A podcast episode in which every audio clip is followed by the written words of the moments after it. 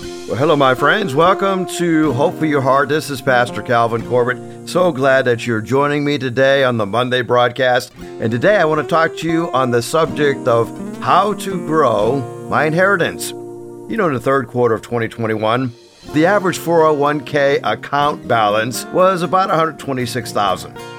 12 months later, at the end of 2022, that figure dropped to $97,200. Now, this was according to Fidelity Research. So, I guess you could say that 2022 was a challenging year for retirement plans, and those who participated had a huge amount of loss. Uh, most people lost about 30%, some lost even more than that. So, as we think about how to grow our inheritance, many people are very concerned about their financial bottom line. And uh, I know that's a concern, but really the purpose of this broadcast today is really to help you to grow your spiritual inheritance. And I want you to know that your spiritual inheritance, it can grow regardless of what is happening around you.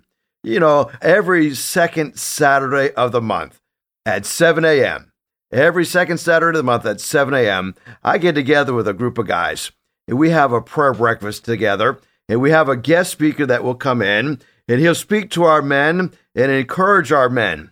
Well, this past weekend, we had our second Saturday gathering. And uh, at the end of this time together, we had a wonderful message on the story of Elijah. You know, Elijah is a fascinating character in the Bible, and uh, he is a prophet that had a lot of zeal. I mean, he had a lot of strength. He killed 750 prophets of Baal, and uh, that didn't get him discouraged. Uh, but what got him discouraged? A woman by the name of Jezebel. Jezebel got so ticked off, she said, I, I tell you, I'm going to kill that prophet. And that got him so discouraged and got him so defeated. He just wanted to die. He says, Lord, you know, there's nobody out there doing what I'm doing. Why don't you just go ahead and take me home? Uh, well, maybe you feel that way sometimes. You're looking at your life and you're looking at the culture around us, and it feels like everybody's going the wrong way. And it feels like you're the only one uh, that is interested in growing spiritually. Uh, but I want you to know, even in the midst of difficult times, you can grow spiritually. Now, as we look at where our culture is, now we want to be aware of where the culture is without being discouraged by where the culture is. So, what I'm about to say is really not meant to discourage you, but it's meant to encourage you. Gallup survey has been surveying Americans since 1937. That was the first year they started following the trends of where the United States is on many subjects, but primarily where they are on matters of faith. So, up until recently, the number of Americans who were involved in some form of a religious congregation was about 70%.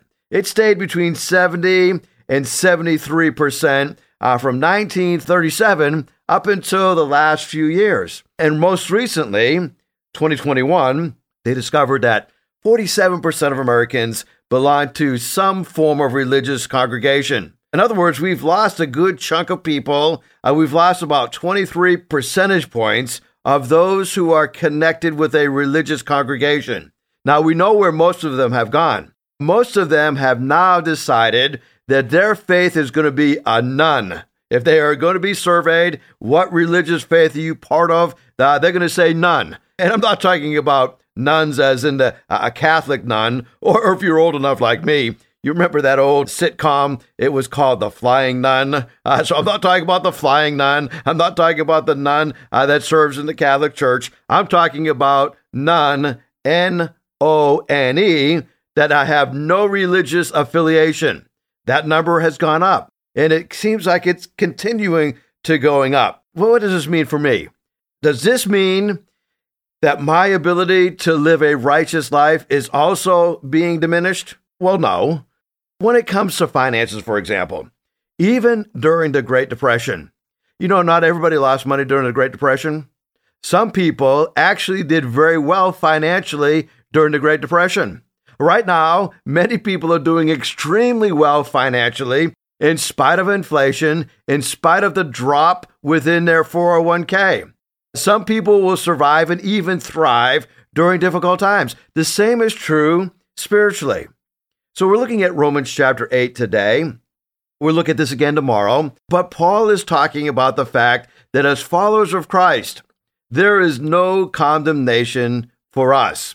We talked about that in previous broadcasts, but today I want to kind of focus on Romans chapter 8, verses 12 through 17. And so I want to do a couple things in the broadcast today and tomorrow. One, I want to explain to you from God's word, from this passage, of what happens to me while I'm free from the power of sin. There's four things that Paul talks about that happens to us when we are able to overcome the power of sin. And by the way, uh, that's not by our own strength. That's by the strength of the Spirit of God. And we'll talk about that in just a moment. But let's read the text and then we will get into why I'm free from the power of sin. And then I want to talk to you on the broadcast tomorrow about how your inheritance spiritually will grow. What does God do to us to make our inheritance grow?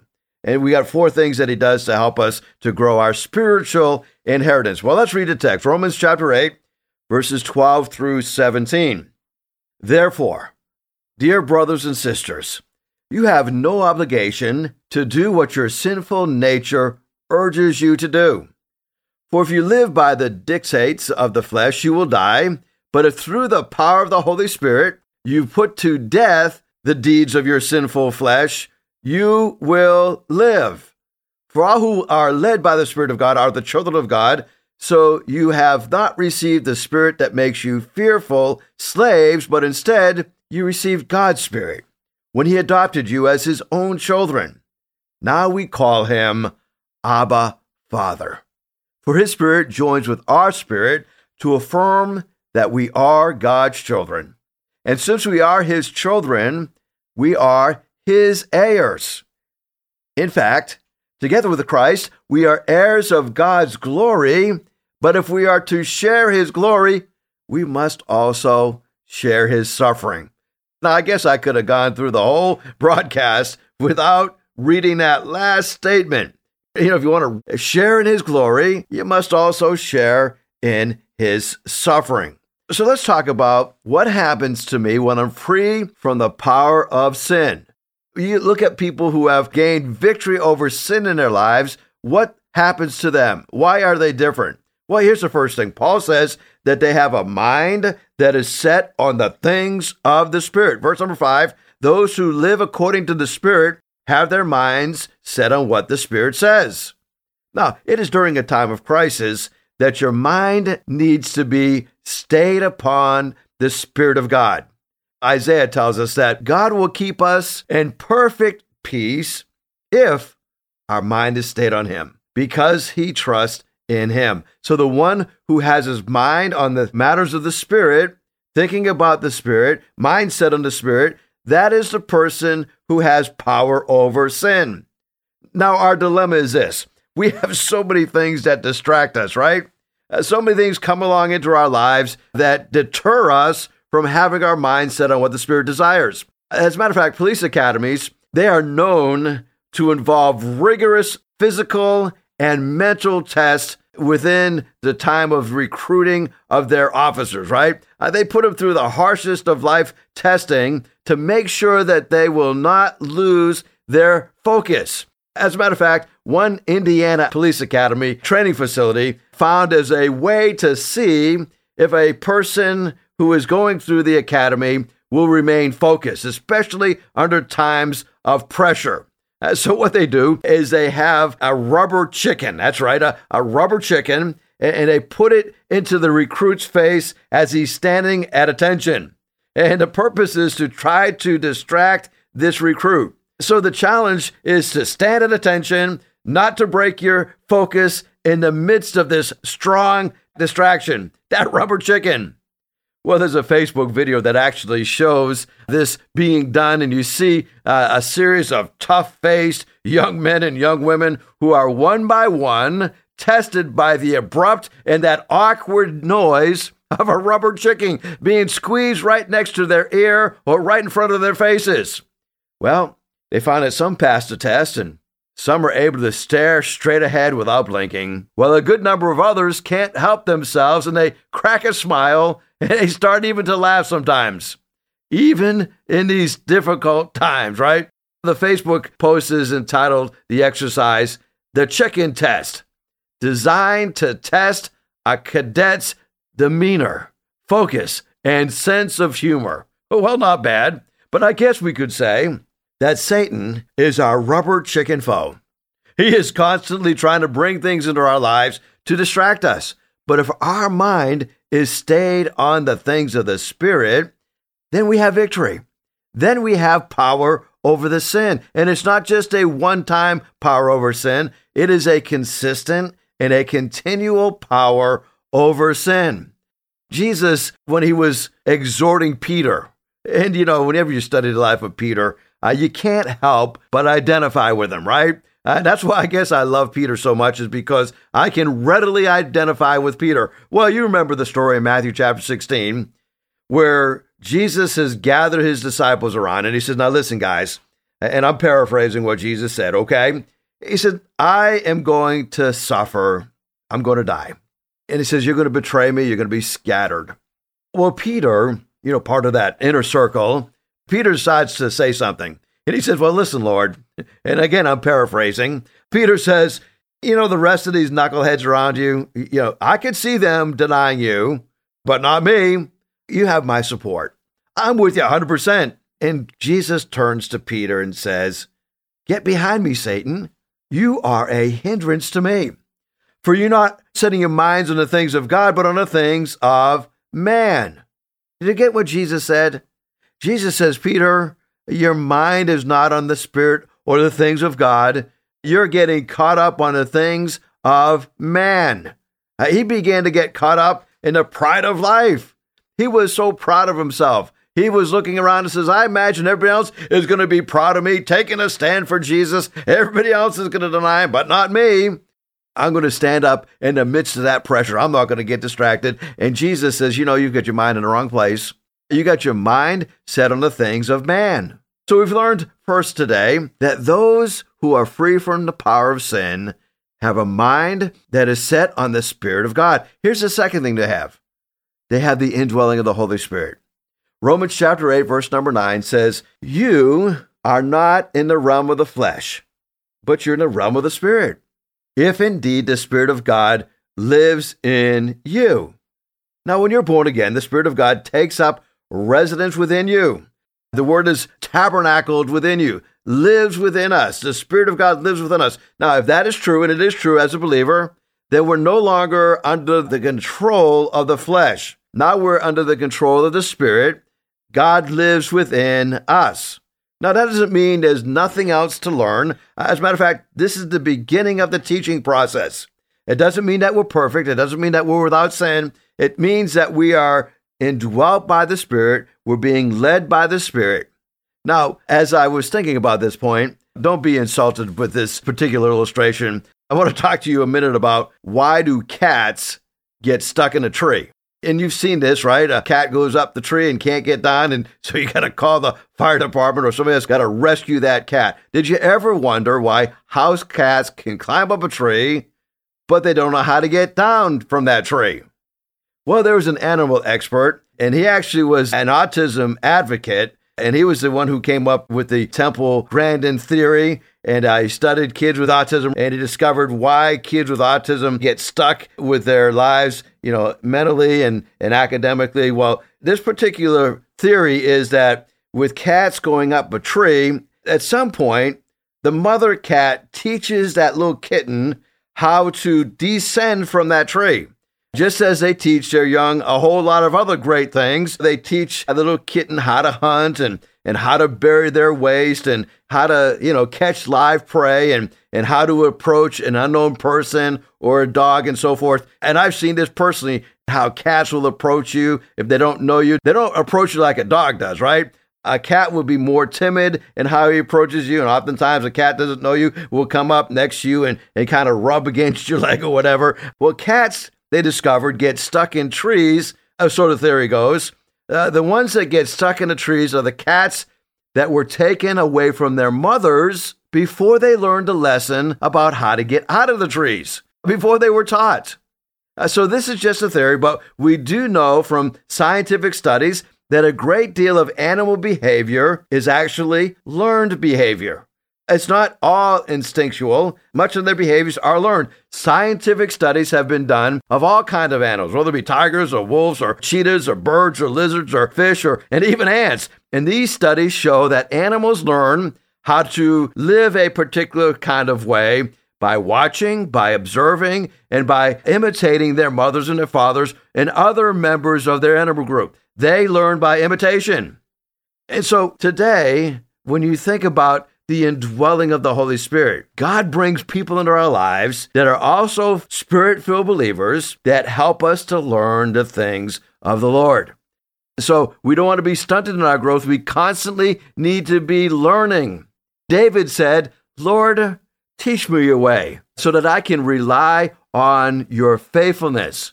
And then he says, Give me an undivided heart that I may fear your name. So we've learned so far today in the broadcast that if you are overcoming sin in your life, it's because your mind is set on the things of Spirit. Every time you fall into sin, it's because your mind has preconceived that sin. I guess you don't, we cannot say technically that we fall into sin. We technically decide to sin. And I know sometimes you can get caught up in something without even kind of fully being engaged cognitively, but you still make that choice that you're going to commit that sin. So when you're free from the power of sin, it's because your mind is set on the things of spirit. When you're free from the power of sin, you have the indwelling of the Holy Spirit. And then number three, Paul tells us, verse number 13, Romans chapter 8, that when we are overcoming the power of sin, we have the ability to control the deeds of the body. Romans 8:13 For if you live according to the flesh, you will die. But if by the Spirit you put to death the misdeeds of the body, you will live. Now, this is a matter of discipline. Now, I want you to know that oftentimes we're afraid to talk too much about the spiritual disciplines necessary to be a follower of Christ. Now, I think next year I'm going to do a study on the disciplines of the Christian life. I've done a, I guess, kind of a quick search throughout the Bible, I found about 30 separate disciplines that believers in Christ should have in their lives. And it doesn't mean if you're missing one that you're not a believer. I'm not implying that. But if you're a believer that is growing in your faith, you're also growing in your disciplines. Because listen, the world is controlled, the world is run by those who are disciplined, even those that you may disagree with. If they are more disciplined in living out what they believe than you are, they're going to have an upper hand. It's not the talented people that run the world, it's the disciplined people. You cannot live the Christian life without having some discipline in your life. And the Lord will give you the ability to be disciplined, but you got to be surrendered to Him. Paul says if you live according to the flesh, you're going to die. But if by the Spirit you put to death the misdeeds of the body, you will live. And so here's my question Can you control yourself? You know, one of the fruits of the Spirit is self control. Now, one key discovery is that self control is something that can be built upon. They actually have done different experiments and discovered, and they did a kind of a simple experiment, okay? And you, may disagree with uh, the way they put together this study, but I think you'll agree with me when it comes to the end results of what this study found. And so they got a group of people together, a group of students together. These were freshmen in college they were college students and they had them go 24 hours without eating. And then they sat them at a table, and on this table, they had freshly baked chocolate chip cookies, right? You can almost smell them as I'm talking about them. You know, the ones that just came out of the oven and they're like partly soft and partly crunchy. And, uh, and you're looking for a glass of milk to down with this delicious chocolate chip cookie. And then they also had candy you think about your favorite candy. For me, I'd be looking for the Reese's peanut butter cups, or I'd be looking for the Kit Kat bars. Okay, uh, I love those two candy bars. As a matter of fact, I, I, was kidding around with our congregation and said if they don't have Reese's peanut butter cups in heaven, uh, I'm not sure that I want to go. Right? I, I'm hoping there are Reese's peanut butter cups in heaven. I'm hoping that there's chocolate chip cookies in heaven. I'm hoping that there's milkshakes in heaven. I'm hoping there's pepperoni pizza in heaven. And I'm hoping there's Chick fil A in heaven, okay? Uh, those are the things that I hope will be in heaven. Whether or not they're there, uh, when I get there, probably won't matter one way or another. But when they did this experiment, they not only had the chocolate chip cookies, they not only had the candy, but they also had a bunch of red radishes. Okay. Now, I don't know about you. I'm not a fan of red radishes. And so they, they told this group to eat the red radishes, but not the cookies and not the candy. Well, they pretty much all failed the test, but a few of them did pass the test. And so they did a next step to this test. After they were sitting at this table for a while and, and they found out uh, at the end of the test, you know, who ate the radishes as they were told versus those who ate the cookies and the candy, uh, they discovered that the group that ate the cookies and the candy had less ability to concentrate. What they did is they took a complex geometry problem and they wanted to sit down. Now, now this was a problem that could not be solved. So they sat them down, and, and the trick was that the problem was, was unsolvable. But what mattered was not solving the problem, but they wanted to see how long they would work at the problem before giving up. Well, the students that ate the radishes, they worked for over 20 minutes on that particular problem. But the students who ate the cookies and the candy, they only worked about eight minutes. Well, why was there such a big difference? Well, they discovered that self control in resisting sweets also provided extra self control in sticking with a problem. Research called this the ability to have discipline. In 1 Corinthians, Paul says, I discipline my body, I keep it under control lest after preaching to others, I myself may be disqualified. Now, does this mean self control, once used, it's gone forever? Well, no, not at all. They've discovered that self discipline will recharge itself with rest. In fact, the more often self control is used, the stronger it gets. I guess you could say the same thing about sin. The more I sin, the more I want to sin, and the less ability I have to overcome sin. So self control is just the opposite. It's like a muscle. Self control gets stronger the more we use it, it becomes habit forming. It also will weaken immediately after we use it, but when we get rest, it will get stronger. Well, there's one final point that I want to cover before we close our time together. The fourth thing that we see in those who have the ability to consistently overcome the power of sin in their lives have an inheritance with Christ. Verse number 17, Paul says, Now we are children, then we are heirs, heirs of God and co heirs with Christ, if indeed we share in his sufferings, in order that we may also share in his glory. Well, we're going to start the broadcast with point number four tomorrow, and then I'm going to share with you four ways that you can grow your inheritance. But just before I say so long for the day, I want to recommend a devotional book for you. In the year 2023, I am doing a daily devotional by Alistair Begg.